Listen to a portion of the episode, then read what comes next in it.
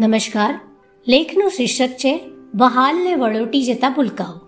લેખક છે, સરોજ રાણા. વાંચન સ્વર છે અંજનાબેન શાહ. નાના બાળકો સૌને ગમે. એમનું રુદન પણ નિનાદ કરતા ઝરણા જેવું લાગે. એમનું હાસ્ય તો મંદિરના ઘંટારવ જેવું મીઠું લાગે.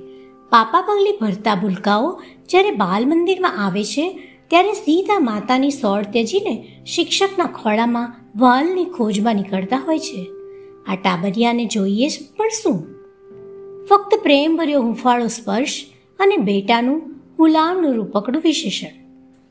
Kindergarten play school, play centre જેવા નામોથી જાણીતા બનેલા બાલ મંદિરોએ આજે આધુનિક સ્વરૂપ ધારણ કર્યું છે. અદ્યતન રમકડાનો ખડકલો, જાત જાતની મ્યુઝિક સિસ્ટમ અને ચાવી ભરેલ રમકડા અને કંઈક નવું નવું વિશેષ. પણ ધ્યેય તો પેલું જ ગીજુભાઈના માર્ગે. મેડમ મોન્ટેસરીની કાર્યપ્રણાલીથી કેળવવાના પ્રયાસો આંગણવાડી કે પ્લે સ્કૂલમાં આદરા આદરવામાં આવે છે. તેઓને પ્રાથમિક શાળામાં પ્રવેશવા માટે માર્ગ મોકળો કરી આપે છે. નિર્દોષ, નિખાલસ બાળકો આ બાલ મંદિરના શિક્ષકોને ક્યારેય ભૂલી શકતા નથી. આ આંગણવાડીના બાળકો શિક્ષકોના જીવનરૂપ બગીચામાં સુંદર પુષ્પો બની જાય છે. ભૂલકાઓ અત્યંત ભોળા, સાચુકલા અને પ્રેમની સીમાને અતિક્રમી જતા હોય છે. કેટલાય પ્રસંગો શિક્ષકો ભૂલવા ઈચ્છે તો પણ ભૂલી શકતા નથી. એક દિવસ કેજીના વર્ગોમાં રોજિંદા કાર્યો કરાવી રહી હતી.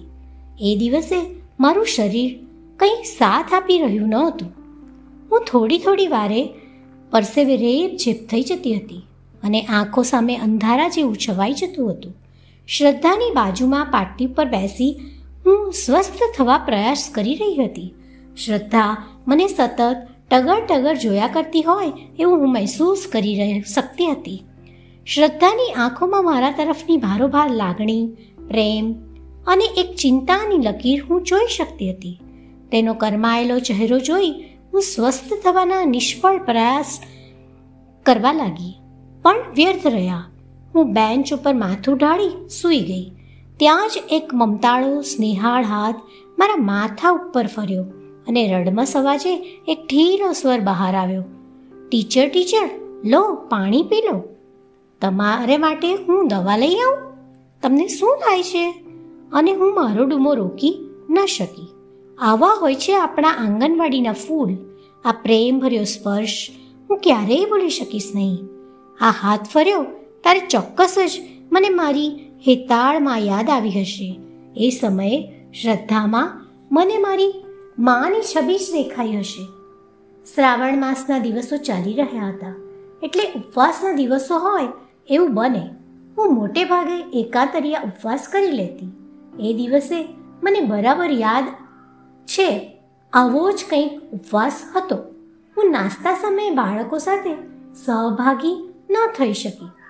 ખાસ કરીને બાલ મંદિરના માં નાસ્તો એક કેળવણીના ભાગરૂપે હોય છે. તેથી સારી ટેવના ઘડતર માટે શિક્ષકો બાળકો સાથે નાસ્તો લે એવો રિવાજ હોય છે. રોજ રોજ શિક્ષક સાથે નાસ્તો લેવા ટેવાયેલ ધ્વનિ એ દિવસે શિક્ષકનો નાસ્તો નિયત જગ્યા પર ન મુકાતા નાસ્તાવાળા માસીને કહેવા લાગ્યો, મારા ટીચરનો નાસ્તો. માસી સહજ બોલ્યા, આજે ટીચરને નાસ્તો નથી આપવાનો. શિક્ષકને નાસ્તાની ડીશ ન મળતા ધ્વનિ વિચલિત થયો હોય એમ લાગ્યું. વર્ગમાં નાસ્તો પીરસાઈ જાય એટલે નાનકડી પ્રાર્થના થાય. શિક્ષક નાસ્તાની શરૂઆત કરવા કહે એટલે બાળકો જમવાનું શરૂ કરે. એમ જ બન્યું. બધા બાળકોએ આનંદથી જમવાનું શરૂ કર્યું. પરંતુ ધ્વનિએ ડીશને હાથ સુદ્ધા અડકાડ્યો નહીં. ધ્વનિએ રડવાનું શરૂ કર્યું.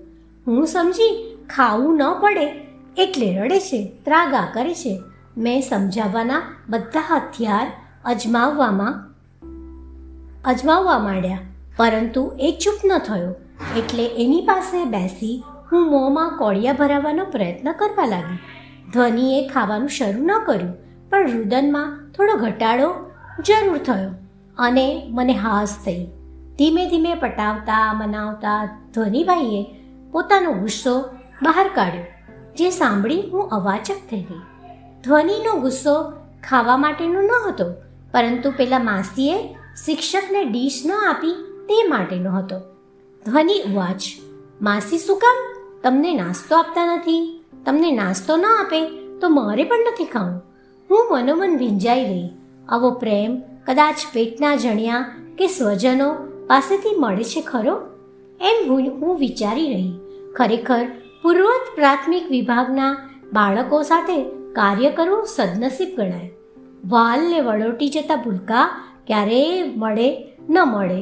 આ ટાબરિયા સાથે ગાળેલ ક્ષણ જિંદગીની અમૂલ્ય ક્ષણ બની જાય, ક્યારેય વિસરી શકાતું નથી. અસ્તુ.